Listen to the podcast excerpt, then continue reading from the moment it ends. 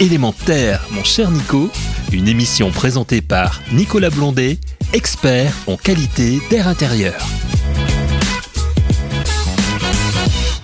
Eh bien, c'est parti pour une nouvelle édition d'Élémentaire, mon cher Nico. Une émission avec un point d'orgue annuel. Toujours plaisir de se retrouver puisque nous sommes dans la semaine nationale de la qualité de l'air. Hein, je dirais un événement qui est aussi porté et bien porté par l'ADEME. Et nous, notre journée aujourd'hui, donc ça se déroule du 11 au 15 euh, octobre.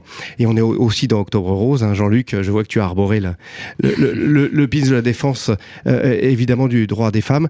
Et cette qualité de l'air, évidemment, euh, cette journée nationale de la qualité de l'air, elle s'inscrit maintenant dans la durée. Euh, ça fait déjà plusieurs éditions et on a toujours plaisir de se retrouver, de faire cette émission spéciale, hein, puisque c'est un direct euh, qui va durer une heure. Et autour de cette table, le grand plaisir aujourd'hui de recevoir Fabien Skinazzi. Bonjour. Bonjour Fabien, comment ça va? Ça va, merci. Alors Fabien, vous êtes membre du Haut Conseil de la Santé publique et président de la Commission Environnement. Voilà, donc on parle d'environnement et de santé publique. On a Jean-Pascal Chirac qui est du Club de l'amélioration de l'habitat et qui en est le... Le délégué général. Bonjour Nicolas. Bonjour. Le Club de l'amélioration de l'habitat, qu'est-ce? Alors d'abord, c'est une structure associative euh, importante et ancienne puisqu'elle a été créée il y a exactement 30 ans. Et elle regroupe 70 bon anniversaire. Eh, merci. C'était le 5 janvier 92. Elle regroupe 70 euh, membres mixtes publics avec les ministères environnement, logement et les agences qui vont avec. Hein. Et, puis, et puis les structures privées, les, les organisations professionnelles, les énergéticiens, les grandes entreprises, les représentants du monde de l'architecture, maîtrise d'œuvre, etc. L'ensemble des acteurs qui agissent sur la rénovation du parc résidentiel français et c'est pas une masse à faire. Et on va y revenir tout à l'heure parce que justement, ce, ce, parc et cette rénovation, c'est l'élément majeur de ce que l'on a à l'heure actuelle. On est un peu en crise énergétique et en tension énergétique, on va même le dire, ce qui est assez fort. On va retrouver également on parle du bâtiment, on parle de la rénovation. On ne parle pas de rénovation sans ventilation, c'est ça, Pascal Housset? Bonjour. Bonjour, Nicolas. Bienvenue, un fidèle de l'émission également. Oui, tout à fait, je suis ravi d'être présent. Alors, tes fonctions? Alors moi, je suis là ce matin euh, en tant que président de l'association française de ventilation, donc jeune association euh, qui a été créée un petit peu moins de, deux ans, et je suis ravi puisqu'on a notre un de nos parrains, Jean-Luc, député Jean-Luc Fugy, qui est autour de la table avec nous, euh, qui faisait partie de cette initiative pour la qualité d'air intérieur des, des, bâtiments. Voilà, et puis impulsion qui a été faite sur ce sur ce plateau, donc c'est toujours intéressant Tout de à retrouver. Fait. On est dans le berceau. On est dans le berceau. Et pour finir, Jean-Luc, bonjour, Jean-Luc Fugit. Bonjour. Ravi de vous revoir, de te revoir, évidemment.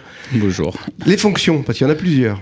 Ah alors, euh, ben, toujours citoyenne député, donc euh, député du Rhône, et euh, donc aussi président du Conseil national de l'air, hein, qui, qui, regroupe un petit peu les acteurs qui travaillent sur la qualité de l'air intérieur et extérieur, donc en France, aussi bien du côté des ce qu'on pourrait appeler les pollueurs que, que celles et ceux qui ont à gérer ces problématiques de pollution, et puis aussi vice-président de l'Office parlementaire d'évaluation des choix scientifiques et technologiques, ce qu'on appelle plus communément l'OPEXT, donc qui réunit des sénateurs et des députés qui se trouvent en, gros à la frontière entre les problématiques scientifiques, technologiques et politiques. Parce qu'à un moment donné, il faut bien euh, calibrer, il faut bien identifier les problématiques, les connaître pour ensuite pouvoir agir. Et le politique sans les scientifiques, il ne saura pas faire. Disons que je pense qu'il vaut mieux s'appuyer sur la science globalement que sur certaines croyances. On est bien d'accord. On est bien d'accord. Alors justement, pour s'appuyer sur la science et pour commencer, on va commencer avec Fabien, si vous le voulez bien, si tu le veux bien, Fabien. Alors justement, la semaine dernière, tu, en préparation de l'émission, tu nous parlais que tu avais euh, fait une conférence devant 500 pédiatres. Et sur quel sujet? Parce que là, vraiment, sur cette qualité de l'air, on va parler. quand on parle pédiatrie, on parle des enfants. Mais là, il y a quand même quelque chose de majeur. Et voilà, c'était nouveau pour moi. une rencontre à la Maison de la Chimie à Paris, samedi matin, devant 500 pédiatres. Et nous parlions évidemment des maladies infectieuses auprès de ces pédiatres. Et nous avons donc, je suis intervenu sur une conférence pour parler euh, des infections respiratoires et notamment de la qualité de l'air dans les cabinets médicaux et dans les lieux de consultation. Euh, effectivement, les pédiatres euh, bon, s'occupent des enfants, les prennent en charge, les examinent, mais n'ont pas toujours conscience de l'importance de la qualité de l'air. Or, dans leur salle d'attente et même dans, dans leur salle d'examen, il y a possibilité de transmission de ces infections respiratoires, puisque les enfants sont, font fréquemment des infections respiratoires, et notamment avec des virus, et en particulier pendant l'époque du Covid, on mm. s'est retrouvé aussi dans la même situation. Et donc, je leur ai parlé comment euh, se transmettaient ces infections respiratoires et l'importance du renouvellement de l'air, de la ventilation, de l'aération pour euh, réduire euh, cette contamination et la transmission de ces maladies infectieuses. Alors juste pardon Fabien, les, enfants, on le sait, ils sont beaucoup plus sensibles que nous, puisqu'ils ont déjà un rythme respiratoire plus élevé. Donc ça veut dire que proportionnellement à la taille de leur corps, ils vont euh, laisser rentrer plus euh, euh, de, polluants. ou, de, ou de choses qui risquent à être autant allergènes qu'irritantes dans, leur corps. Alors comment cette prise en compte se fait-elle? Comment on va le mesurer? Peut-être quelques exemples. Et puis, quel est peut-être le retour aussi des pédiatres de cette prise en compte? Est-ce que ils avaient déjà beaucoup de notions sur ce qui était à faire et euh, Alors, ils avaient la notion, bien sûr, de, des maladies infectieuses, des traitements antibiotiques euh, et autres. Euh, mais en fait, euh, j'ai senti que pour eux, c'était une découverte, et d'autant que certains m'ont dit que leurs cabinets médicaux étaient très mal aérés. Euh, souvent, ils, mm. ils, avaient des salles d'attente aveugles, c'est-à-dire sans ouvrant, sans fenêtres, pas de ventilation mécanique, évidemment. Et donc, effectivement, ils ont pris conscience de ce sujet et de l'importance, finalement, lorsqu'il y avait des fenêtres, de pouvoir aérer suffisamment. Et j'ai fait aussi la promotion du capteur de CO2 dont on parle également dans des lieux accueillant des enfants, notamment dans les écoles et les crèches, qui s'est largement développé. Je sais que le gouvernement fait un effort aussi important pour l'achat de ces capteurs de CO2 par les collectivités. Et donc, je leur ai expliqué aussi qu'avec un capteur de CO2, ça pouvait les aider à améliorer euh, la ventilation, enfin le renouvellement d'air dans leurs locaux pour éviter ce, type de transmission. Alors justement, par rapport à un capteur CO2, un petit rappel de seuil? Justement de mm. le CO2 on va le retrouver à l'extérieur évidemment à l'état j'ose dire naturel, mais par contre dans nos dans nos bâtiments inoccupés et occupés quels peuvent être les seuils et, ceux qu'il ne faut pas dépasser puisque tout à fait. et eh bien j'ai rappelé les travaux du Haut Conseil de la santé publique, j'étais là aussi pour ça puisque le, le Haut Conseil a beaucoup publié de d'avis euh, sur les, les, sujets de l'aération, de la ventilation et des capteurs de, de, CO2 et donc je leur ai expliqué euh, le, le rôle d'un capteur, ce qu'il pouvait apporter surtout les valeurs de gestion proposées par le Haut Conseil. Alors ces valeurs sont devenues un petit peu plus contraignantes que celles du règlement sanitaire départemental et euh, donc nos 800 parties par million, la valeur cible et 1500 la valeur limite. Donc c'est des valeurs qui ont été proposées et qui probablement seront reprises dans les textes réglementaires qui devraient sortir à l'automne euh, sur la surveillance euh, des lieux accueillant des enfants, les écoles et les crèches pour euh, juger de, du, du, renouvellement de l'air dans ces lieux accueillant les enfants. Donc j'ai rappelé euh, tous ces travaux euh, menés par le Haut Conseil et, et, et, la reprise de ces travaux souvent, soit dans les protocoles sanitaires qui ont été développés mmh. pendant la crise du Covid, soit aussi dans des textes réglementaires. également, nous, nous publions des valeurs de gestion pour d'autres polluants, notamment sur le formaldéhyde. On a proposé aussi des valeurs de gestion pour le formaldéhyde, un polluant qui est mesuré également Mhm. dans les lieux accueillants des enfants. On avait déjà proposé une valeur pour le benzène. Voilà. Et donc, euh, on apporte comme ça des, des éléments pour pouvoir aider le gouvernement à prendre des décisions et à publier des tests réglementaires sur ces sujets concernant la qualité de l'air. Pour rappel sur justement sur ces éléments, euh, c'est pas c'est pas une vue de l'esprit ou une envie de traiter les polluants et de se dire finalement est-ce qu'on traite quelque chose qui est néfaste ou qui peut nous porter un petit peu atteinte à, nos travaux tous les jours ou à ce qu'on l'on fait tous les jours. Hein, le CO2, il est quand même aussi en concentration. On le rappelle à nos auditrices et nos auditeurs. Euh, le marqueur du confinement d'un bâtiment dans lequel il y a une activité humaine. Mm. Et euh, à partir du moment où on passe le 800 et on arrive à 1000, comme vous le disiez, jusqu'à au-delà de 1500, on tombe dans l'inconfort et on a même des systèmes euh, pour lesquels euh, on, a des gestions qui peuvent s'opérer et on peut passer des, des seuils à 3500 et là on voit bien qu'on est vraiment trop loin. Et également sur ce sujet, il faut savoir que un confinement important amène aussi euh, un abaissement de la, des capacités cognitives, donc d'apprentissage. Alors quand on est au niveau des enfants, l'apprentissage il démarre euh, par les réflexes euh, moteurs ou, ou d'apprentissage de l'écriture, mais après également on va le retrouver toute notre vie puisque c'est là que se fait tout pour l'enfant voilà, à cette époque avant 7 ans de, de sa vie, c'est tout ce qui se passe et donc c'est très important en termes de pollution, de capacité cognitive, d'apprentissage, de transmission de maladies infectieuses Bref, euh, tout se passe à ce moment-là et donc c'est là qu'il faut prendre toutes les précautions euh, nécessaires. Alors, je te dire aussi que la semaine dernière, euh, j'ai eu aussi une autre réunion. Alors, il y avait celle dit devant les pédiatres, mais une autre réunion au groupe santé environnement, donc qui suit le plan national santé environnement 4, et on parlait des sites et sols pollués. Ce qu'on appelle le PNSE 4. Juste, on, a quelques voilà. qui ressortent quand on l'entend dans la presse et le Haut Conseil euh, a aussi euh, publié euh, des rapports sur des mesures de prévention lorsqu'il y a des sols pollués par des polluants volatiles qui vont pénétrer à l'intérieur du bâtiment. Et là aussi, la qualité de l'air, la ventilation, le renouvellement d'air de, de, ces locaux est fondamental pour euh, éviter l'exposition euh, de ces populations aux polluants venant euh, du sol. Et donc là aussi, donc je présentais vendredi matin dernier les travaux du Haut Conseil sur ce sujet des sites et sols pollués. Et nous avons également proposé bientôt, nous allons proposer bientôt des valeurs de gestion pour certains polluants du sol pour juger justement de la prise en charge médicale des riverains qui pourraient être exposés à des niveaux euh, très élevés. Et je termine là-dessus, je dois dire que on a également un, site euh, qui a été développé par le ministère de l'écologie, Géorisque, mmh. qui permet de savoir euh, des secteurs qui sont avec des systèmes d'information de, sur les pollutions, les, les, sols pollués. Ça permet de savoir à tout un chacun où il se trouve, s'il il vit sur un, un site potentiellement pollué et pour lequel on a proposer un certain nombre de mesures de prévention. Très bien Fabien, oui le site c'est sur Géoportail, hein, euh, extrêmement efficace comme site. Et on a la nature également des sites qui ont pu être pollués de, et aussi la nature des polluants qui étaient sur ce site, donc ça donne énormément d'indications. N'hésitez pas, hein, euh, géoportail.gouv.fr, donc vous allez le retrouver. Alors c'est intéressant, on regarde les populations qui sont autour de sites pollués, mais Jean-Luc également, je vais revenir vers toi, euh, puisque l'année dernière tu avais porté et tu portes toujours d'ailleurs ce projet de loi sur l'exposition des populations et notamment des professionnels au risque de la pollution. Euh, ça rejoint complètement ce que dit Fabien, puisque là, tu, on parlait des professionnels, là on va parler carrément de l'intégralité de la population. Qu'en est-il? Peux-tu nous dire un petit peu, euh, rappeler brièvement quelle est cette, cette, cette, loi, à quoi elle s'attaque pour notre bien hein, C'est pas un, terme d'attaquer négatif là sur le coup, mais par contre, euh, euh qu'en est-il? Et puis, euh, euh, quelles vont être les prochaines étapes pour peut-être la voir arriver cette loi? Oh, j'espère déjà, quand on fait une proposition de loi, que c'est toujours pour le bien de la population et non pas pour le mal, bien, entendu. Donc, euh, c'est une proposition de loi qui, qui, qui, donc a pour objectif majeur euh, de participer à contribuer à vraiment réduire l'exposition de nos concitoyens donc à la pollution de l'air, sachant qu'on travaille beaucoup sur les émissions finalement de polluants, la réduction des émissions, et on ne travaille pas suffisamment dans ce pays à réduire l'exposition. Donc je pense que c'est extrêmement important. Et donc il y a différentes mesures.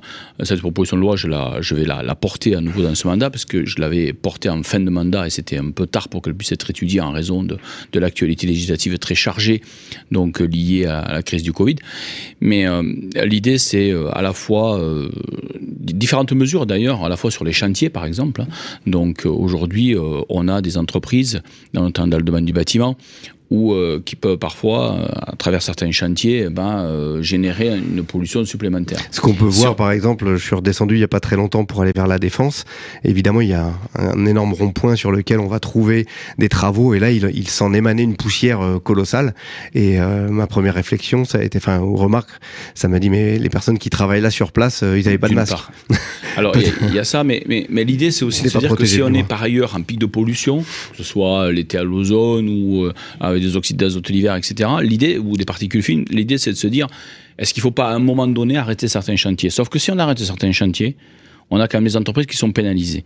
Et donc euh, l'idée, c'est de voir aussi comment on peut intégrer ce, ce, ces problématiques-là dans ce qu'on appelle les risques, donc et du type euh, risque météorologique, donc du, même niveau, et donc les prendre en compte pour que les entreprises ne soient pas pénalisées. Autre chose aussi, euh, l'idée, c'est de se dire, est-ce qu'il faudrait pas avoir un peu plus recours au télétravail quand on est dans les pics de pollution, pour limiter l'exposition de chacune et chacun d'entre nous? Au-delà du fait de limiter les déplacements, c'est aussi de limiter l'exposition. Donc ça, ça fait partie des mesures dans la proposition de loi, on reviendra, je souhaite aussi euh, mettre du cadre dans tout ce qui est euh, air intérieur. À la fois donner la possibilité à des agglomérations qui le souhaitent de pouvoir expérimenter donc le diagnostic de performance de la qualité de l'air intérieur, donc pour les pour le bâtiment, mais aussi je souhaiterais que sur tout ce qui est donc purificateur, etc., on mette un cadre. Pourquoi? Parce qu'à un moment donné, faut faire attention à ce qu'on trouve comme technologie, ce qui est vendu, et parfois l'installation euh, un petit peu surprenante que j'ai pu observer dans certaines collectivités. On a l'impression qu'il y a des effets d'aubaine de marché là, complètement, et on sait qu'il va falloir un certain temps pour que ça s'épure entre guillemets. Finalement, je pense que c'est au-delà de, de, l'impression. Je pense que c'est une réalité, et donc il euh, faut profiter de, de, mettre du cadre réglementaire euh, qui pourrait être orienté par la loi, donc à la fois sur la question du CO2 et la question des purificateurs quand on s'attaque à ces sujets d'air intérieur, notamment au niveau des écoles, je reviens un instant sur ce qu'on a évoqué tout à l'heure, en fait, on a trois volets extrêmement importants. On a une action qui est à la fois sanitaire, scolaire et sociale. Le sanitaire, parce que évidemment, si on améliore la qualité de l'air, on réduit la transmission potentielle des virus, etc. Et c'est très bien. Le scolaire, c'est parce que le renouvellement de l'air, on le sait, joue sur les, capacités euh, cognitives, on l'a dit, et on, a des études de, scientifiques qui montrent bien que les résultats scolaires sont impactés quand on a une qualité de l'air qui est mauvaise, notamment en matière de CO2. Et puis, disons-le, aussi une action sociale parce que euh, les études le montrent très bien. C'est dans les quartiers où on se trouve avec des écoles qui se trouvent en réseau d'éducation prioritaire, en REP ou REP+, qu'on a euh, en même temps euh, bien souvent les facteurs de pollution, en tout cas les, les pollutions les plus importantes. Donc en agissant sur la qualité de l'air intérieur dans les écoles notamment, on a une action à la fois sanitaire, sociale et scolaire. Et je crois que c'est extrêmement important parce qu'on a quand même énormément de salles de classe dans ce pays, y compris en collège et lycée, qui n'ont pas de ventilation mécanique. 15% sont équipés seulement. Voilà, et, donc c'est énorme, sachant qu'en même temps, euh, dans beaucoup de collectivités, on sait qu'on a des travaux à faire pour de rénovation de ces bâtiments. Il faudra, en tout cas je l'espère, donc donner une impulsion. Et pour ça, oui, l'État peut venir au soutien des collectivités, mais c'est aussi un travail euh, qui doit être fait avec les collectivités. Moi, Donc cette proposition de loi, elle, a vraiment, euh, il y a d'autres sujets dedans aussi sur en matière d'urbanisme, etc. L'idée, c'est vraiment de donner, je dirais, des, des des points supplémentaires pour arriver à travailler sur la limitation de l'exposition de nos concitoyens. Et donc, il faut continuer en parallèle le travail sur la réduction des émissions. Et donc, euh, c'est l'un et l'autre qui nous permettront d'aller vers une meilleure qualité de l'air respiré en moyenne et donc, quelque part, de participer à préserver ce qu'on appelle le capital souffle de chacune et chacun d'entre nous, qui est vraiment un capital extrêmement important. Surtout qu'on a tous le droit, depuis 96, à respirer un air sain. Qui ne nuise pas, qui à, ne notre pas à notre santé. évidemment. Oui, c'est le premier article de la loi ça. de 1996. Euh, moi, j'avais juste un, petit, ça m'arrive pas souvent, un petit coup, un petit coup de quand même de, de, de, de, gueule à pousser par rapport à cela et par rapport à un échange que j'ai eu avec quelqu'un qui propose des purificateurs euh, et qui, qui disait, on, échangeait justement sur le, principe qu'il n'y a que 15% des écoles qui sont équipées en ventilation, que le principe de dilution, d'aération, tout d'abord, on parlait des CO2 mais des autres polluants, était quand même majeur. Et il dit oui, mais on peut pas équiper partout. Et puis de toute façon, euh, si on met des purificateurs, ça va faire du bien à la tête et on ira à quelque chose de simple et ça suffira comme ça puisqu'on n'est pas dans un monde pur et parfait.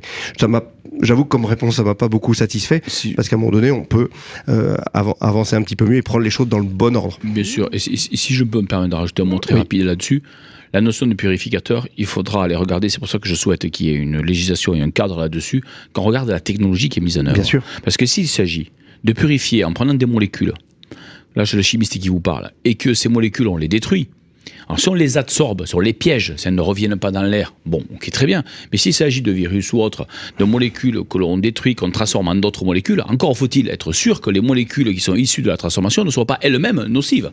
Donc il faut s'assurer de l'innocuité de ces molécules-là. Mhm. Et donc c'est tout ça qu'il faut regarder. On sait qu'il y a différents types de technologies. Il faut aussi regarder les conditions d'utilisation parce que moi j'ai vu dans une collectivité, dans ma circonscription, où euh, il y avait des systèmes qui avaient été installés, mais en fait plus personne ne les entretient et au bout d'un an on s'est aperçu qu'en réalité ils étaient totalement inefficaces c'est normal si personne. Mmh. Euh, voilà. Donc, euh, il ne s'agit pas seulement de vendre un appareil, il s'agit d'installer une, démarche, et une démarche dans une collectivité au service du bien-être des enfants et des personnels qui travaillent dans les établissements scolaires. Donc c'est toute une logique à avoir qui doit largement dépasser la logique purement commerciale. Et, de le faire de la bonne manière, puisque vous-même, un chimiste euh, de, formation, Jean-Luc, et puis professeur hein, également, et Fabien de, de l'autre côté, au Conseil de santé publique et le docteur Skinazi, bah, quand même, il y a des choses qui peuvent paraître étonnantes. Il y a aussi un exemple d'une de, municipalité euh, qui euh, a fait quelques tests qu'avec des épurateurs, sans avoir des pièces qui étaient déjà ventilées au préalable. Ils ont dit oui, mais finalement, il y a un petit effet, donc c'est bien, donc on va en mettre partout. Ça, c'est dangereux également. Parce que on sait très bien que l'apport d'air neuf, il est le premier élément de, de, de notre bien-être et on se sent jamais aussi bien qu'à un moment donné quand on, quand on ouvre en grand et quand on fait ce qu'il faut. Alors, justement dans ces bâtiments et puis avant, avant, le moment de pause on va échanger on fait notre petit cheminement. Donc on voit euh, également au niveau des enfants on le voit au niveau de la législation et de ce qui peut arriver pour la population au sens large. Et on parlait de ce qui se passe dans les bâtiments et le conseil de l'amélioration de l'habitat. Lui ça fait 30 ans hein, c'est ce que vous disiez ce que tu disais tout à l'heure mon cher Jean-Pascal. Bah, le conseil de, euh, le club de l'amélioration de l'habitat quand il regarde un bâtiment, il le regarde de quelle manière et pour faire quoi? Alors donc, on s'intéresse à l'habitat. Les 30 millions de résidences principales en France sur 37 euh, millions, 30 millions de résidences principales qui abritent les ménages. Et euh, effectivement, on s'intéresse euh, à l'ensemble des travaux de rénovation. C'est à peu près 50 milliards chaque année, dont à peu près un tiers pour la rénovation énergétique. C'est pas mince. Et la rénovation énergétique est est très directement liée, ou la ventilation est très directement liée à la rénovation énergétique. Il y a une corrélation qui est très forte, euh, au moins pour trois raisons, euh, qui sont bien sûr la préservation de la santé, bien sûr également la préservation du bâti, la qualité des, matériaux, et bien sûr également l'efficacité énergétique. Donc, euh, euh on s'aperçoit que, et une, récente étude de l'ADEME le, démontre très bien, elle s'appelle TREMI, Travaux de rénovation énergétique dans les maisons individuelles, elle porte sur l'ensemble des maisons individuelles et sur une période assez longue. Elle a été produite euh, il, y a, deux ans. Elle dit que euh, la rénovation de la ventilation est le parent pauvre de la rénovation euh, au sens large, ré rénovation énergétique. Très souvent oubliée. Et euh, pour les raisons que j'ai exposées, c'est pourtant indispensable. Mais la ventilation, elle est un peu comme l'air. C'est-à-dire c'est l'invisible qu'il faut rendre visible. Voilà. Mais malheureusement, on passe un peu à côté de beaucoup de choses. Ce qui explique aussi, vous parlez, vous parlez de la réno, mais dans le neuf, on se retrouve aussi voilà. avec des taux de non-conformité euh, importants. Tout à fait. Alors simplement, évidemment, dans le neuf, il y a aujourd'hui des réglementations qui progressivement vont s'imposer. Nous savons que dans l'existant, face à ces 30 millions de, de, logements, il y a à peu près un peu, un peu plus de la moitié en maison individuelle et l'autre moitié en, en, collectif. Eh bien, euh, c'est assez compliqué de mettre en place des, des, des, des réglementations, euh, mais ça passe par euh, d'abord une prise de conscience de la nécessité de faire ces travaux, une, une application de l'ensemble des réseaux professionnels et notamment de la maintenance, et je sais que Pascal Housset va en parler, euh, parce que euh, c'est au travers du, du, professionnalisme des intervenants, des techniciens, que l'on peut sensibiliser le grand public qui ne sait pas forcément, parce qu'on ne sait pas tout. Voilà. Donc il y a euh, aujourd'hui euh, une action importante à mener pour informer, sensibiliser le grand public, l'habitant au sens large, sur la nécessité d'améliorer le système de ventilation, d'en mettre en place quand il n'y en a pas, de le faire entretenir quand il ne l'est pas. Voilà, donc de se soucier de la qualité de l'air intérieur, au travers notamment, on a parlé de capteurs, et pourquoi pas, là aussi, développer des, des systèmes de contrôle ou d'information sur la qualité de l'air intérieur, avec aujourd'hui des solutions qui permettent, au travers de la connectique, d'être informé en permanence. Voilà. Donc tout ça, ce sont des technologies euh, que nous prenons hein, euh, dans le club de l'amélioration de l'habitat.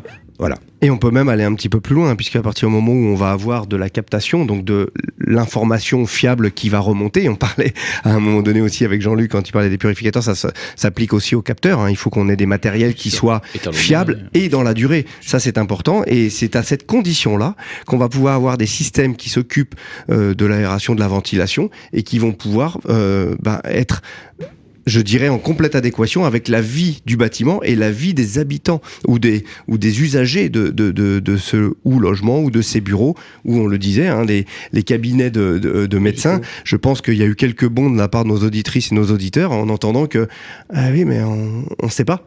on ne sait pas ce qui se passe dans nos cabinets, ça va être en dessous. Il est peut-être, juste pour ajouter, il est peut-être utile aussi euh, d'adjoindre à ces capteurs dits de CO2, qui sont ces marqueurs, des capteurs qui aujourd'hui permettent de mesurer l'ensemble des autres polluants mmh. euh, dont on sait très bien qu'ils sont présents dans l'atmosphère intérieure. Hein, voilà, polluants physiques, chimiques. Et, aujourd'hui, là aussi, l'évolution de la technologie fait que ces, ces, ces appareils sont pas très coûteux hein, et ils permettent à tout à chacun, dans un appartement, dans une maison, d'avoir une mesure très complète de l'ensemble des, des risques de polluants qui, qui circulent dans, dans, l'air ambiant. Alors justement, je profite du chimiste Jean-Luc que, que, tu es. En, ce qui concerne de ces capteurs euh, par rapport à leur niveau de prix et par rapport au, au type de polluants qu'on va relever, parce qu'on sait que les polluants, ça se chiffre en dizaines de milliers de, de qui existent. Donc, euh, et là, euh, en général, on s'intéresse peut-être à, à 6 à 11 finalement au global. Donc, comment peut-être euh, au sein de cela, et Fabien aussi peut-être tu peux répondre, euh, on, on, va choisir le, le, le, le polluant. Euh, nos auditrices, nos auditeurs veulent, veulent, savoir, à un moment donné, on, on, le choisit ce polluant par rapport à quoi? Par rapport à un impact direct euh, sur Alors, la santé, par rapport à... Mais Fabien l'expliquera des fois mieux que moi, mais euh, faisons attention à, une chose. Quand on parle par exemple du CO2, on est d'accord, c'est pas un polluant direct. Non. Le CO2, il n'a pas d'impact directement sur notre santé. Il est simplement le traceur du fait qu'un air n'est pas suffisamment renouvelé et d'ailleurs, l'expression qui dit souvent, euh, quand on fait quelque chose, qu'on est un peu fatigué, je vais prendre l'air, elle veut bien dire quelque chose. Hein. Elle veut dire que notre cerveau a besoin à un moment donné de, de, de, de régénération. C'est comme quand on baille, on a besoin de beaucoup plus voilà. d'air. Donc, le, le, le, attention, euh, ne pas confondre le CO2 avec les autres. Par contre, on parle du, du formaldéhyde, on parle de particules, on parle d'ozone qui est à l'intérieur, etc. Enfin bref, d'autres de polluants, de polluants liés aussi à l'activité de celles et ceux qui... Voilà, ça peut être un solvant lié à, au fait qu'on utilise une colle, des feutres, etc. etc. Donc là, on, on, on sait aujourd'hui qu'il y a un certain nombre de composés liés aussi aux matériaux utilisés dans, le bâtiment, ça peut être des produits d'entretien. On sait qu'il y a un certain nombre de composés qui posent des soucis, qui posent des soucis, mais là aussi, ce qui va faire, va faire attention aussi à leur quantité, c'est-à-dire à leur concentration. Je vais laisser Fabien compléter, mais ce que je veux dire par là, c'est que c'est pas nécessairement les 7, c'est peut-être pas 7 ou 8 000 composés qu'il faut suivre, mais en tout cas, on sait qu'il y en a un certain nombre d'entre eux qui sont prioritaires et qu'il faut suivre en priorité, comme on le fait à l'air extérieur, en l'air extérieur en, par rapport aux oxydes d'azote liés aux véhicules essence diesel ou aux particules fines liées au chauffage au bois comme euh, à l'industrie au diesel, euh, parce que c'est plus équilibré, hein. eh bien euh, voilà, on a des, entre guillemets, ce que j'appellerais des polluants stars, un petit peu, et, et, donc il faut suivre cela en priorité. Mais peut-être que Fabien non, précisera un petit peu les choses. En quoi. fait, euh, on a en pollution Fabien, extérieure... on va juste avancer pour quelques secondes et puis après on fera la coupure. Mais okay. commence ton propos. En deux mots, je voulais dire qu'il y a des indicateurs en fait en pollution extérieure que l'on l'habitude de suivre. On a des indicateurs dans l'eau également qu'on qu suit fait. régulièrement et on a aussi des indicateurs dans l'air intérieur. On peut choisir un certain nombre de polluants qui vont représenter des familles de polluants et nous, nous orienter sur des sources de pollution, mmh. à la fois des sources de pollution internes, mais aussi des indicateurs venant de l'extérieur, parce que il faut pas oublier qu'il n'y a pas de frontière étanche entre l'extérieur et l'intérieur, il y a des transferts de polluants, et donc il faut penser aussi lorsqu'on a un bâtiment, euh, lorsqu'on va prendre de l'air à l'extérieur, être attentif à la pollution extérieure de proximité qui va pénétrer effectivement à l'intérieur. Donc effectivement, il existe un certain nombre d'indicateurs avec l'association haute qualité environnementale euh, HQE, nous avons fait des propositions d'indicateurs pour mesurer des polluants à la réception d'un bâtiment neuf ou rénové, en exploitation, et on a fait aussi un, guide sur les, capteurs à bas coût pour savoir les utiliser, comment, quels critères techniques euh, utiliser. Donc on a déjà un certain nombre d'éléments qui existent et qui nous permettent d'avoir ce suivi que vous évoquiez de la qualité de l'air intérieur. Intéressant. Et, et, puis justement, ces capteurs, à partir du moment où on les a, bah, on en fait quoi et on les appréhende comment? Parce que il faut pas que euh, ce capteur soit aussi anxiogène et qu'il soit associé d'explicatif, mais qu'il soit aussi associé, peut-être, euh, on parlait tout à l'heure de la ventilation, d'associer la ventilation et de se dire si le capteur va montrer une augmentation quelconque, que derrière, notre logement ou, ou, le lieu où on vit va nous aider, va être à notre service, hein, notamment au club d'amélioration de l'habitat. Je sais qu'il y a des, des, travaux pour regarder tout cela de, le, le, le but, de manière cumulée. Informé, le but, c'est d'être informé et d'agir et de savoir comment agir. Et donc, il y a une formation, une sensibilisation, un accompagnement. Euh, de, du public si on utilise ce capteur ou sinon effectivement on va donner quelque chose qu'on aura on ne pourra pas interpréter correctement. Donc il y a un besoin effectivement d'accompagnement et de mais c'est pareil pour les appareils de purification d'air que vous évoquiez. S'il n'y a pas d'accompagnement pour savoir comment les utiliser eh bien on, on fait n'importe quoi. On pose un, un, appareil on appuie sur un bouton et on pense qu'on a épuré tout l'air de la pièce. Voilà et bien le prendre en compte avant qu'on fasse la petite pause. Euh, une phrase qu'on avait beaucoup chez les chez les sapeurs-pompiers qui me revient, c'est O-I-A-D, c'est-à-dire observer, s'informer, s'adapter et dominer. Donc du coup, une fois qu'on maîtrise ou maîtriser, on pourrait remplacer le D peut-être par le M, mais à un moment donné, on est là aussi pour faire les, les choses de la bonne manière, mais il faut avoir vraiment conscience de ce qu'il en est euh, pour cela. Alors on va faire la petite pause musicale et puis on se retrouve avec euh, à nouveau Fabien Skinazzi, Jean-Luc Fugit, Jean-Pascal Chira et Pascal Housset qui aura la parole en reprenant. À tout de suite, c'est Phil Collins pour In the Air Tonight.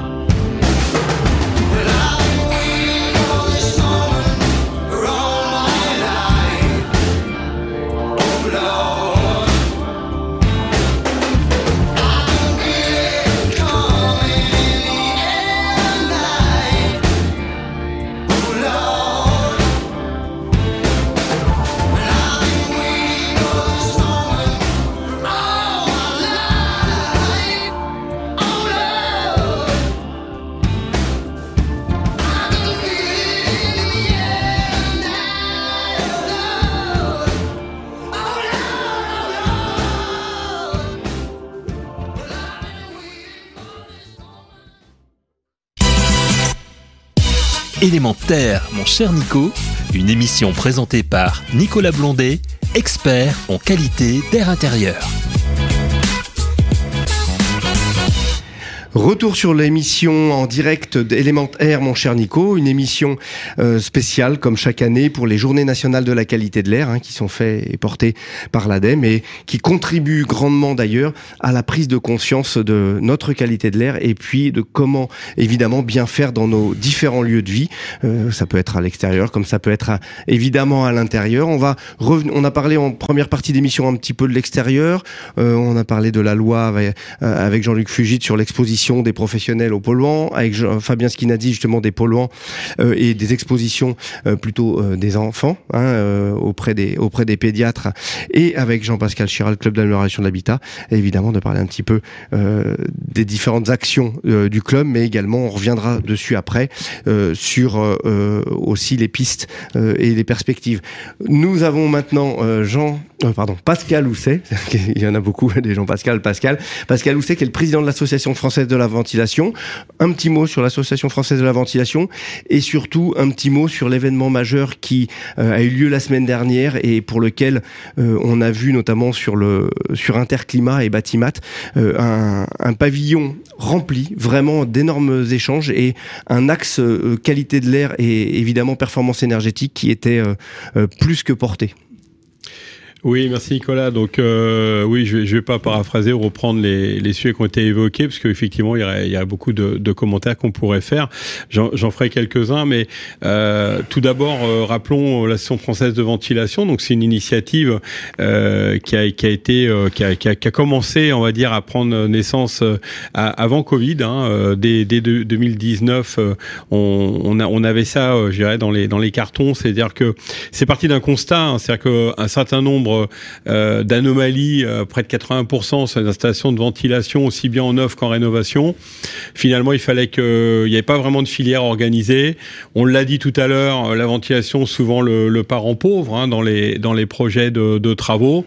Euh, finalement, il fallait vraiment prendre les choses en main. Donc, cette association a, permis de vraiment créer une vraie filière euh, avec à l'initiative des entreprises d'installation et, de, et de maintenance la Fédération française du bâtiment, la CAPEB, le SINASAV, euh, avec euh, d'autres organisations telles que la FEDEN, le SNECMA, pour les citer, avec euh, bien évidemment euh, Uniclimat pour les industriels. C'est important de les avoir autour de, de la table. Et maintenant Coedis, donc qui, ressemble, qui rassemble aussi la, la, la distribution. Je pense que j'oublie personne. Euh, donc l'ensemble de ces acteurs de ces de et maintenant Club d'amélioration de l'habitat, effectivement, qui n'est pas fondateur, mais qu'il l'était quand même au travers de Jean Pascal qui était euh, dès le départ euh, présent avec nous. Euh, et donc près de deux ans maintenant que cette association euh, est, est, est, présente. Des actions qui ont été menées très concrètes dès, dès, le, dès le départ, donc plusieurs prises. Donc on a travaillé effectivement sur tout ce qui est l'aspect réglementaire. Hein. Rappelons-le, on, on, parle de réglementation thermique 2020 et on est sur des textes réglementaires sur la ventilation qui datent des années 80. Donc comme je dis souvent, chercher l'erreur, voilà, on est, on est quand même le grand écart, donc il y a des choses à, à revoir. Euh, également l'obligation d'une maintenance, euh, de façon à éviter d'avoir euh, des bâtiments euh, où les systèmes ne, ne, sont pas entretenus et, et finalement euh, ne donnent pas satisfaction dans la, dans la durée, alors qu'il y a eu des investissements qui ont été, qui ont été faits. voilà, donc on, on, a ces démarches et la formation. Alors j'y tiens à faire un focus sur la formation parce que... J'allais le dire, tu me piques ma phrase. C'était bah, ça me tient à cœur parce qu'en plus vrai. on a avancé, on a avancé très vite. C'était une vraie promesse euh, pour le coup, euh, non pas électorale, mais euh, mais de début de, de, de, de, ma mission en tout cas au travers de, de l'AFV, euh, la formation. Alors la formation des jeunes, ça y est, on a des cursus euh, qui ont été mis en place euh, et on a inauguré il n'y a pas longtemps une plateforme technique à l'éco-campus en Ile-de-France euh, avec Maximilien Perret à Vitry-sur-Seine où là on a une magnifique plateforme qui est en place pour tout ce qui est la formation sur la à la fois la conception, la mise en œuvre, la maintenance euh, pour la ventilation, une meilleure compréhension euh, de ce qu'est la, la, qualité d'air intérieur des, des, bâtiments. Également un travail de fond avec euh, les compagnons du Tour de France. Où on a inauguré également dans la même semaine une plateforme également technique euh, à Amiens dans le Nord euh, avec, avec, les compagnons, les compagnons du, devoir, du devoir, tout à fait. les industriels ont joué le jeu, ils ont mis des dotations de matériel, on a des équipements à la pointe, donc vraiment on va pouvoir euh, de cette manière former les jeunes, mais aussi les moins jeunes, parce qu'on a, euh, on a mis en place un CQP, donc une formation professionnelle qui permet de former euh, des gens qui sont déjà en entreprise mmh. ou en recherche d'emploi, qu'on va pouvoir former. Le CQP pouvoir... et le certificat de qualification professionnelle, c'est reconnu. C'est bien ça. C'est important de le détailler. Re... Peut-être s'il y a des jeunes qui nous écoutent, on l'a vu sur Interclimat, il y a des jeunes qui sont, sont, sont rapprochés des compagnons pour suivre la formation. Et là, ça fait toujours plaisir de de voir que l'avenir est assuré. Je rajouterai aussi sur l'éco-campus de, de, Vitry, Pascal, on parlait de la ventilation et de la prise en compte installation, entretien, maintenance. il y a également une autre, une autre phase dans leur présentation et que les jeunes auront à leur disposition. Ça va du CFA, ça va aller jusqu'à l'école d'ingénieur quand même, enfin du CAP jusqu'à l'école d'ingénieur. Mais il faut savoir également que ça prend en compte les couplages énergétiques qu'on va trouver avec ces systèmes de ventilation, avec différents systèmes, chauffage, rafraîchissement et, autres. Oui, tout à fait. Alors j'en profite pour rebondir. Euh, on a, on a beaucoup parlé tout à l'heure euh, de l'intégration des travaux de ventilation, comme on aime à dire à l'association. Pas de rénovation sans ventilation. On peut toujours le, le répéter, parce que ça nous semble vraiment important. Ah euh, on parlait tout à l'heure des, des, établissements scolaires ou des enjeux euh, que nous avons pour la rénovation euh, des bâtiments euh, dans les communes, hein, dans, les, dans, dans les mmh. villes, les villages et dans les agglomérations. il nous semble essentiel que sur ces bâtiments-là, on puisse euh, être force de proposition sur des systèmes de ventilation, parce qu'on a bien vu hein, l'année dernière ouvrir les fenêtres dans les écoles euh, avec des hausses de coûts énergétiques. Euh, on voit bien que les élus nous alertent en disant ça ne peut plus être tenable, on a des, des notes énergétiques terribles. En plus, le système donne pas satisfaction d'ouvrir les fenêtres en plein hiver. Donc, il faut absolument arriver à ne plus confronter le côté énergétique et le côté qualité d'air intérieur il me semble que euh, soit, ça doit être euh, un ensemble de solutions proposées. On a les technologies aujourd'hui. On a d'ailleurs un document qui a été, euh, qui a été édité hein, sous profil, qui est financé avec les, les, C2E. Et ce document nous met bien en exergue les solutions techniques qui existent aujourd'hui de ventilation, notamment pour les établissements recevant des enfants. donc les, technologies existent, les industriels ont travaillé pour, nous on forme du personnel pour mettre rapidement en, en place euh, ces, ces, solutions. Maintenant, bien évidemment, il va falloir des financements euh, pour pouvoir accompagner ces, ces, travaux et être dans l'opérationnel euh, là dès cette fin 2022 et 2023. Des financements et des prises de conscience à un moment donné. je vais paraphraser Fabien qui disait on aère, on ouvre les fenêtres, on ouvre les portes et puis on ventile. Là, à un moment donné, pour amener ces matériels qui soient vertueux sur le plan thermique et sur le plan de la qualité de l'air, à un moment donné, ben, on peut peut-être dire aux, gestionnaires des établissements euh, publics et, scolaires de dire bah, ouvrez vos portes aux, sachants qui vont venir bien vous, euh, vous présenter ces, systèmes parce que on le sait aussi, une installation euh, qui est bien faite en termes de ventilation, elle va fonctionner plus d'une trentaine d'années et celle-ci, on s'en occupera pas spécialement pour le professeur dans la salle de classe où on parlait d'épurateurs tout à l'heure qui peuvent finir au bout d'un an ou deux peut-être plus utilisés, mais euh, là on va avoir quelque chose qui va être euh, pérenne et avec la maintenance, on sait aussi que euh, pas de performance sans maintenance comme c'est dit aussi à la ventilation et on se retrouve notamment avec 30 à 50% de durée en plus des matériels et des, et des bâtiments quand on, on, en prend soin. Jean-Pascal, tu voulais rajouter quelque chose? Non, non, je, je, je, je, rebondis sur pas de, pas de performance sans, maintenance.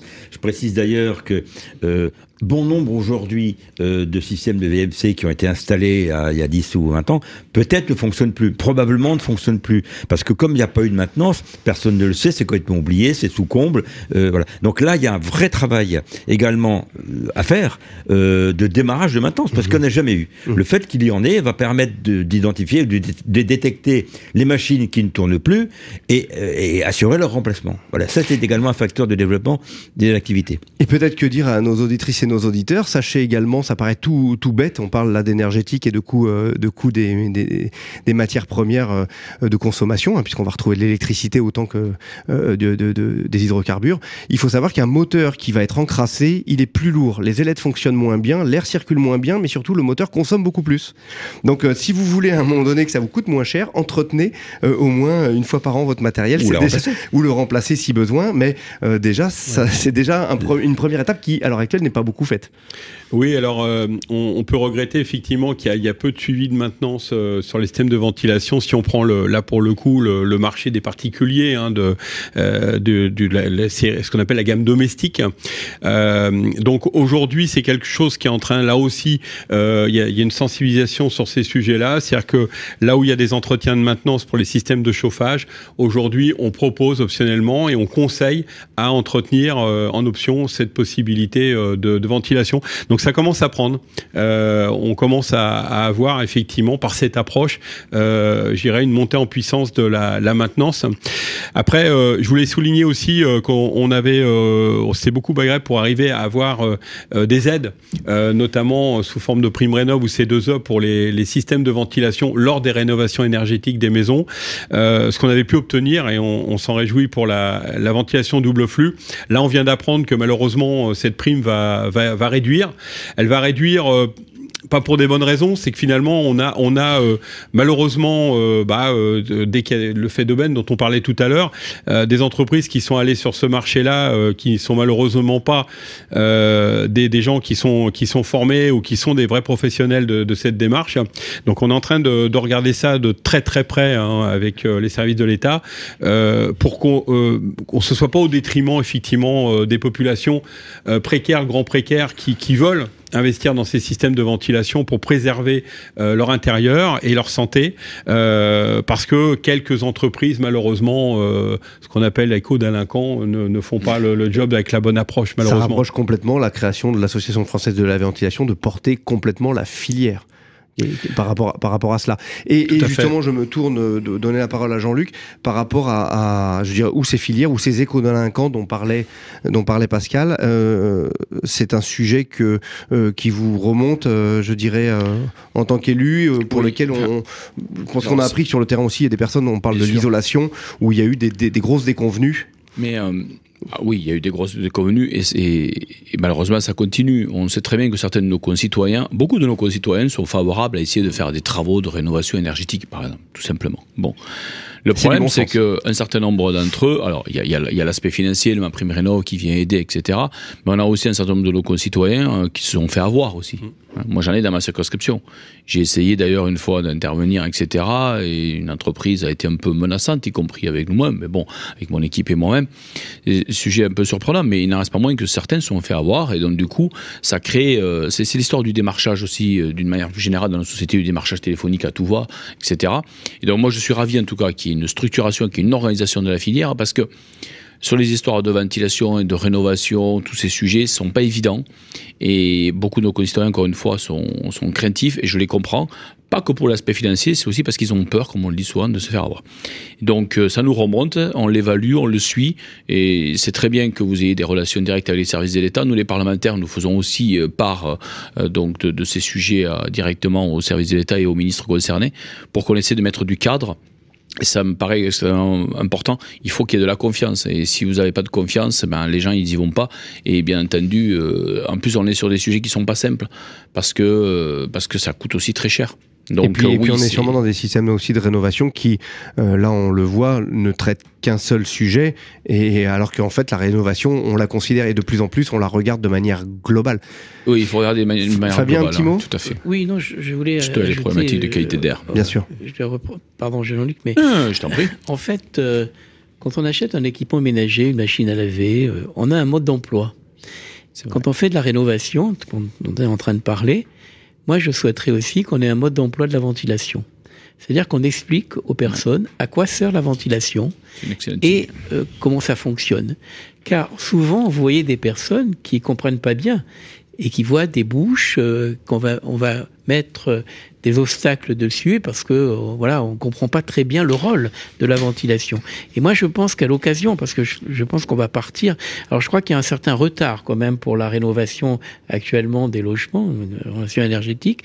Mais euh, si euh, on booste un petit peu ce sujet-là, je pense que si on veut que le système de ventilation joue pleinement son rôle, un mode d'emploi aux occupants serait très utile pour leur expliquer à quoi sert une ventilation, car combien de fois j'ai vu dans des immeubles de bureaux des personnes sur des ventiloconvecteurs mettre leur dossier pensant que c'était un meuble et, et, ne tenant pas compte finalement des flux d'air. Voilà ce que je voulais rajouter par rapport Quand on à voit cette notion encore de aussi mode des flux d'air sur, le, sur les plafonds, on les bouge complètement parce qu'il nous arrive. Il y a un mot sur le Green Deal dans ce, dans ce sens. On dirait un mot dans ce sens. Pascal. Je- Jean- Jean-Luc voulait dire quelques mots. Non, mais juste je un mot rapide par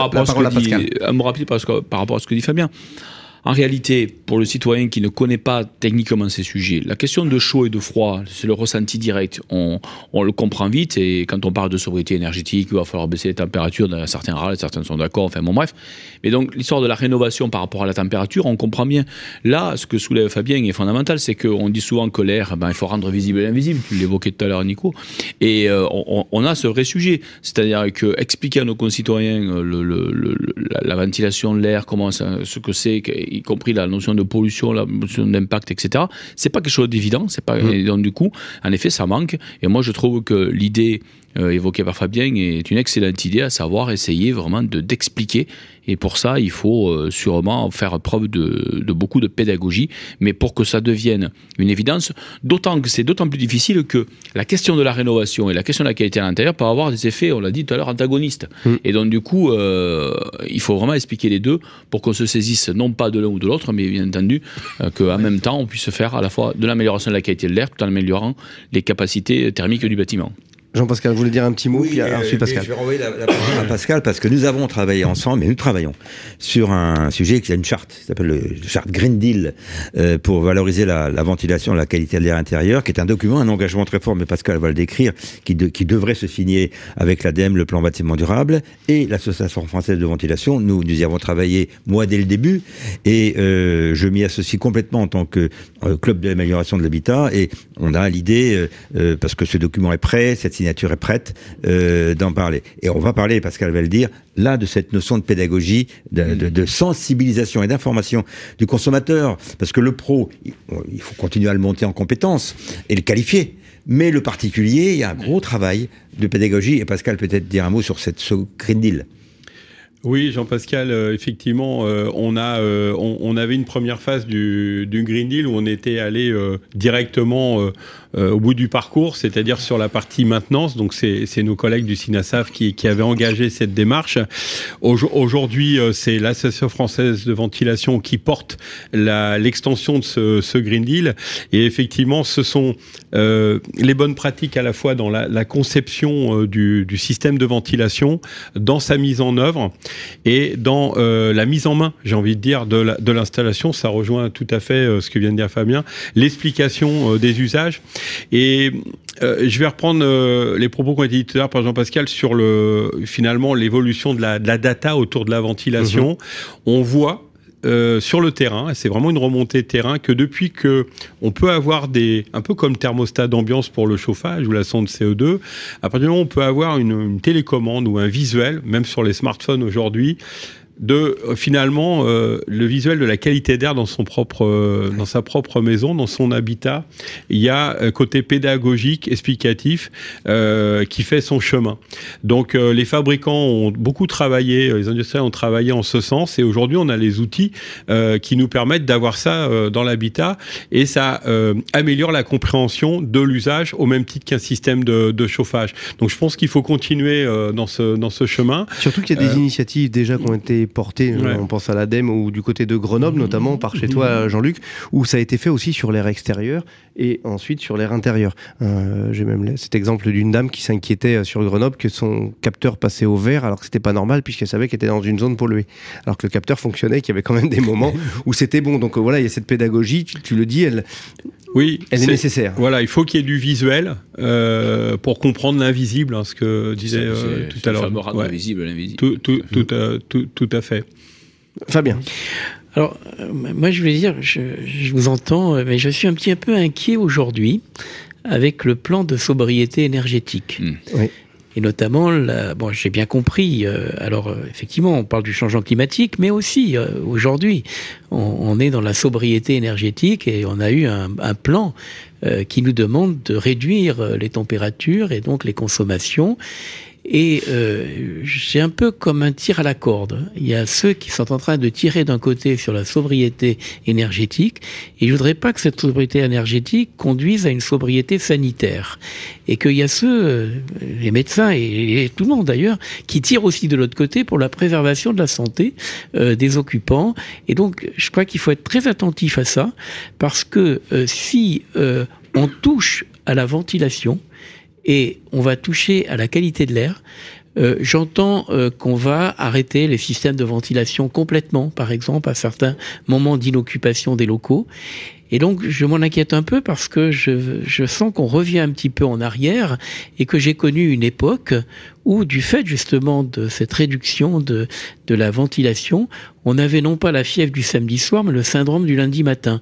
C'est-à-dire que le, le, lundi matin, quand la, la, climatisation, la ventilation se remettait en marche, on avait énormément des décharges de, de, de voilà, polluants, de, poussières qui arrivaient. Mmh. Et donc, les gens se plaignaient dans euh, ces bâtiments. Donc je, voilà, je pense qu'il faudrait être très attentif à ça. Pareil pour l'eau chaude sanitaire, on réduit la température de l'eau chaude sanitaire.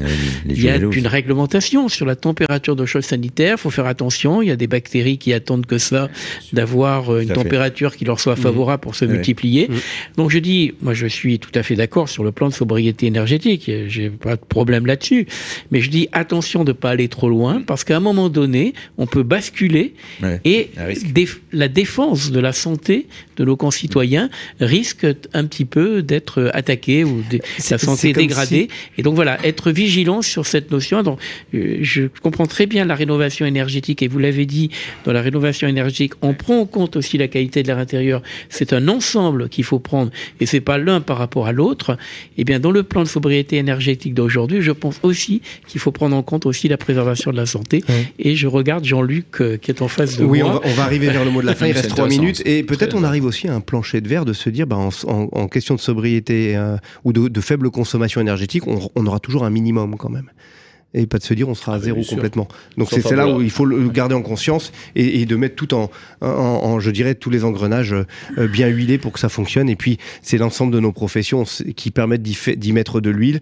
Le, le, le, lien avec les concitoyens également, parce qu'il faut oublier personne. Hein, quelquefois on est dans certains domaines, euh, domaine IPRA Pro, on parle copro, et puis on ne sait pas parler à, à l'usager. Quand on parle à l'usager ou au, au, citoyen, ben après ça, on s'entend pas trop, alors qu'en fin de compte les intérêts sont complètement communs et, et, et sont nécessaires. Le petit mot de la fin, on démarre peut-être euh, par Jean-Pascal? Ben donc, euh, quelques non, non, je ne veux pas répéter ce que, ce que j'ai dit. Euh, la ventilation est, est, indispensable. La rénovation doit porter la ventilation. Et il faut absolument pas l'oublier. Il faut la mettre en avant. Donc, euh, nous sommes militants dans cette démarche-là. Et d'ailleurs, nos travaux vont euh, continuer à aller dans ce sens. Pascal? Bah, Moi, j'ai envie de dire finalement, est-ce qu'il faut un droit à consommer un petit peu d'énergie pour avoir une qualité d'air euh, intérieur de qualité et préserver la santé finalement? Ça, c'est, je dirais, un, un sujet qu'on entend depuis quelques temps, euh, puisque en fait, quand même ce droit, il, il est pas, il est pas spécialement énorme en besoin en plus. Ça, il faut le savoir. Hein. On va pas vers des consommations démentielles pour faire ce qu'on pourrait appeler être au juste besoin, hein, évi évidemment. Fabien? Bah moi, je vais, euh, on a développé au Conseil de la santé publique un outil qui s'appelle le Domiscore et qui permet de faire un score santé de l'habitat. Et ça permet donc de savoir si l'habitat peut avoir un impact sur la santé euh, des occupants. Et donc c'est une grille multicritères qu'on a développée, qui est parue l'année dernière. Donc voilà, je vous propose d'aller sur le site et de regarder cet outil qui peut être intéressant quand on s'intéresse justement à la santé dans l'habitat. Jean-Luc, le mot de la fin. Juste pour dire que quand on évoquait la question de la sobriété, ça, ne doit évidemment pas se poser à la qualité de ce que l'on fait, bien entendu. Donc je crois que cette émission est intéressante parce qu'elle a permis de confronter les, avis. Et donc, euh, que ce soit moi au Conseil national de l'air ou dans les travaux parlementaires à venir, je serai vigilant sur le sujet. Et encore une fois, euh, au fond, l'idée c'est quoi? C'est qu'il faut réduire l'impact environnemental de toutes nos activités. Et donc la sobriété en fait partie, bien entendu.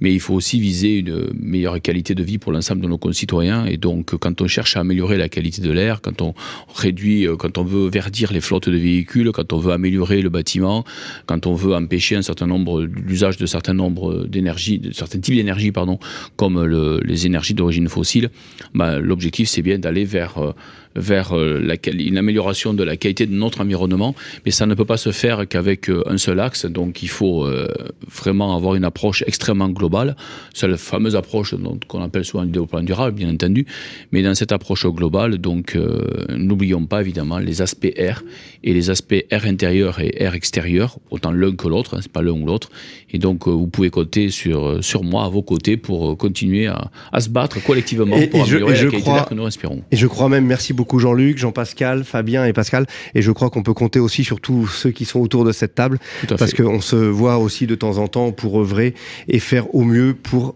respirer bien mieux. C'est important, c'est notre avenir euh, qui se joue là et euh, euh, gage que la qualité de l'air depuis 30 ans, elle s'améliore. Les paliers de contrôle et de vérification oh, se, se, augmentent et notamment on voit ceux de l'OMS.